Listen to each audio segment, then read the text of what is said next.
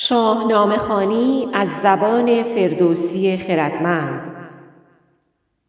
شماره 164 آز به جای خرد. چاپ شده در روزنامه ستاره صبح در تاریخ 24 مرداد 1400 گوینده فاطمه ابراهیم شمیرانی. مهر پدر و فرزندی چندین بار در دل سهراب جوان به جنبش در می آید. او پیش از جنگ دو بار سراپرده رستم را به حجیر نشان می دهد و نام آن پهلوان را می جوید. ولی پاسخ می شنود که یک پهلوان چینی گمنام به تازگی به ایران آمده است. در آغاز نخستین روز نبرد نیز زمانی که رستم در رجزخانی های خود می‌گوید تا کنون چه بر سر تورانیان آورده است بار دیگر سهراب شادمان می شود و خرد به او می‌گوید چنین پهلوانی نمی‌تواند به تازگی از چین آمده باشد. پس چون آمد ز رستم چنین گفتگوی بجنبید سهراب را دل برو. ولی رستم برای آنکه در صورت شکست. این جوان تورانی نپندارد که ایران دیگر رستم تکیگاه و امید ندارد. باز نام خود را پنهان می کند و می گوید که او پهلوان است و من کهترم. نه با تخت و کام و نه با افسرم. روز دوم نبرد باز رستم از بامداد به میدان رزم می رود ولی سهراب همچنان احتمال می دهد که مبادا با پدر خود درگیر شده باشد. این بار پیش از رفتن به میدان راز دل خود را با بارمان در میان می‌گذارد زیرا پس از کشته شدن زند رزم و انکار حجیر و رستم دیگر راهی برای یافتن حقیقت به ذهنش نمی رسد. با وجود آنکه می‌داند بارمان گماشته افراسیاب است از ناچاری با او درد دل می کند. ز پای و رکیبش همی مهر من بجنبد به شرم آورد چهر من. نشانهای مادر بیابم همی به دل نیز لختی بتابم همی. گمانی برم من که او رستم است که چون او نبرده به کم است. نباید که من با پدر جنگجوی شوم خیره روی اندر آرم به روی آشکار است که هومان حقیقت را پنهان می کند و می کوشد به سهراب بقبولاند که آن پهلوان رستم نیست. سهراب نیز آماده جنگ می شود و به میدان می رود.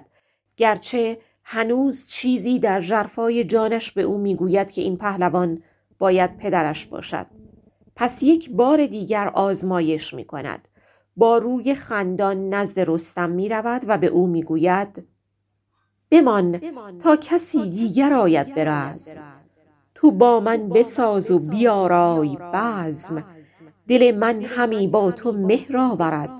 همی آب شرمم به چهره آورد. همانا که داری ز نیرم نژاد. کنی پیش من گوهر خویش یاد مگر پور دستان سام یلی گزین نامور رستم زاولی. رستم باز هم کتمان می کند و به سهراب می گوید با این سخنان نمی توانی مرا بفریبی. قرار دیروز ما بر این بود که امروز بجنگیم و کار را یکسره کنیم. فردوسی بزرگ که همواره رستم را چون قهرمان حماسه هایش می ستاید رفتار این یکی را که مهر پدر و فرزندی در او نجنبیده است دور شدن از خرد و نشانه آز می داند.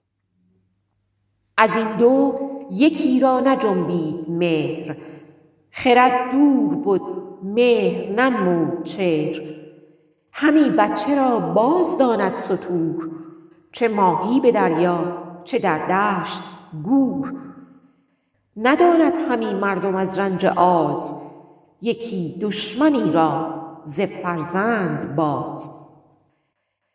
اما این آز چیست؟ سهراب به دنبال پدر آمده. پس طبیعی است که نشانه های پدر را بجوید. ولی رستم روحش هم خبر ندارد که ممکن است سهراب به میدان آمده باشد. در نگاه او سهراب ده سال بیشتر ندارد.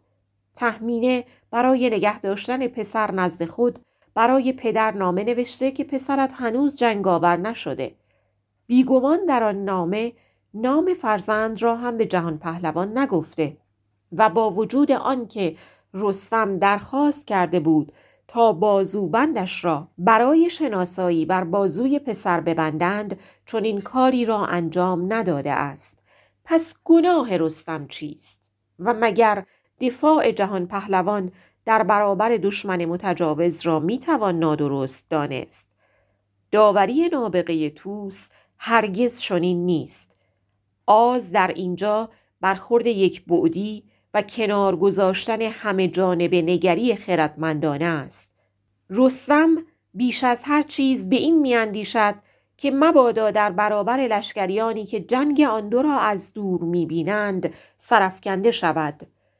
جوانی چنین ناسپرده جهان نه گردی نه نامآوری از مهان به سیری رسانیدم از روزگار. دو لشکر نظاره بدین کارزار. در روز دوم هم زمانی که سهراب دستخوش تردید هاست و به هر چیزی دست میاندازد تا پدر را بشناسد و حقیقت را بیابد رستم زود هنگام آماده کارزار در میدان ایستاده است و نام نویس بزرگ می‌گوید همه تلخی از بحر بیشی بود. مبادا که با آز خیشی بود.